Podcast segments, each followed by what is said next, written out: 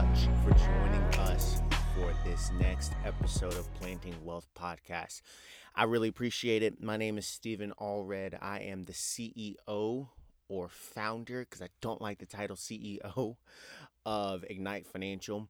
And our goal with Ignite is just to help young people, millennials, Gen Y, even Gen X, really get a grasp on their money from a behavioral standpoint, as well as just putting together the X's and O's to develop a strategy so that you can become financially free or achieve your financial goals. So, today's episode, I want to talk about curbing lifestyle inflation. I just wrote an article or guest posted an article on the Optimistic Millennial. You guys should go check that website out. It's pretty awesome. They just did an interview with the founder of Elite Daily, I believe, which I'm really impressed that they were able to get uh, that kind of star power into such a young brand. But I wrote a article on lifestyle inflation. And so today I just want to talk about how to curb it. Lifestyle inflation is the phenomena known as hey, I made $2,000 in extra income this month and I didn't save $2,000 extra than I normally save. So, where did that money go? Did it grow legs? Did it walk out of my bank account? What happened to it? And that's a problem that a lot of young people have, and it's because they get raises or they get bonuses or they get really high tax refunds which that's a whole different topic, but they get tax refunds that they don't keep track of and they don't have a plan for the money. Well, they have a plan, but they have a plan to spend the money, not to use the money to help bring about their financial goals. So, I'm going to talk about how to like curb that problem because that problem can last for your entire lifetime. There are tons of people who make a lot of money and still live paycheck to paycheck regardless of income. I remember at a firm I used to work at, uh, couples' income got cut in half, but they still made a very, very, very, very, very large amount of money. But because of lifestyle inflation, they weren't able to manage their expenses because it's the equivalent of going from $60,000 to $30,000, except at a factor of whatever. And so they had a lot of struggles trying to pare down their expenses because it had inflated with the more money that they made. And this is something that happens all the time, no matter what income or age you're at. If you don't track your expenses and have a plan for your money, it will always grow to meet your income. Your expenses will always grow to meet your income. If you make $2,400 a month, somehow you will spend at least $2400 a month. Very few people are able to make 2400 and spend a thousand and not have a plan in place of what to do. And that's where that concept of pay yourself first comes from. It comes from if your income is always going to be near your expenses if not your expenses exceeding your income well you have to figure out how much you need for your bills how much you need for your for your normal baseline lifestyle then you have to pay yourself immediately once you get your paycheck and then with what's left over you can proceed to spend the money or buy a TV or buy new clothes or things of that sort. The problem in that lies of where or how do you pay yourself first?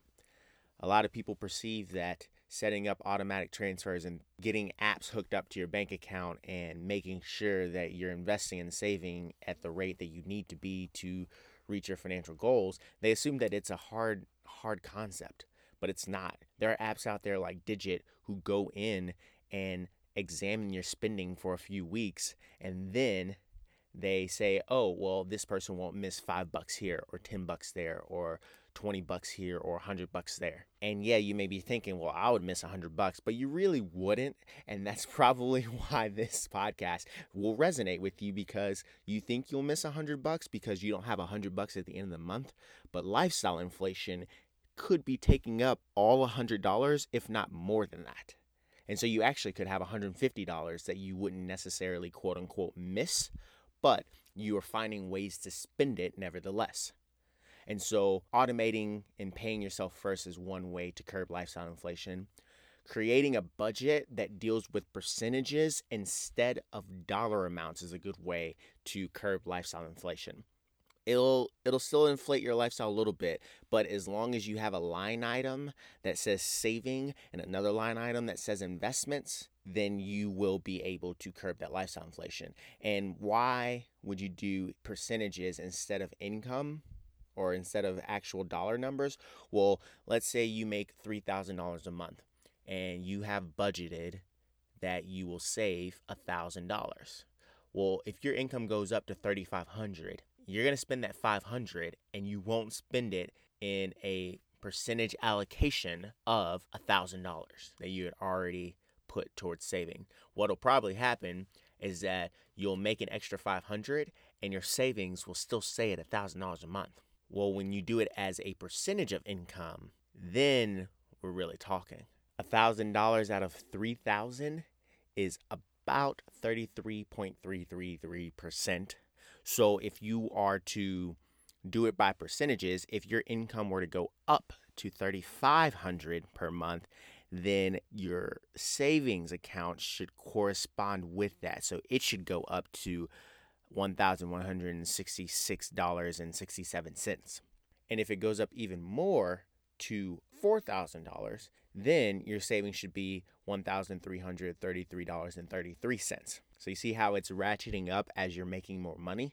That's another way to curb lifestyle inflation because as you make more money, you will also spend more money, but you'll spend it in kind of a correspondent to what you are increasing your salary as.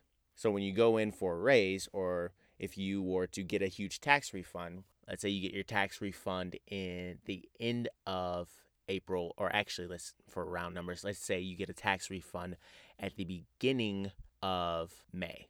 Let's say you get a tax refund of $2,500 and you're making $3,000 a month, just for easy numbers. What you should do is you should budget as if you made 5500 for the month of May. That way, when it comes to how much you are putting in your savings account, it'll be $1,800, 30 sorry, $1,833.15. And then the next month when you go back to making just 3 grand, you're saving $1,000 even. So you see how it should ratchet up and down? That is a good way to manage lifestyle inflation. So if you want to learn more about it, you can go to my website at plantingwealth.com. That's where the blogging arm of Ignite Financial exists, or you can go to the post at optimisticmillennial.com. And both of these sites will tell you a little bit more about how to manage lifestyle inflation and actually explain what it really is and dive deeper into the behavioral aspects of it. All right, guys, I want to thank you all for joining us for this episode of Planting Wealth Podcast. We hope you've enjoyed it and that you learned a little bit more, a little bit more about how you can save more and invest more without actually doing more work. Automate your finances.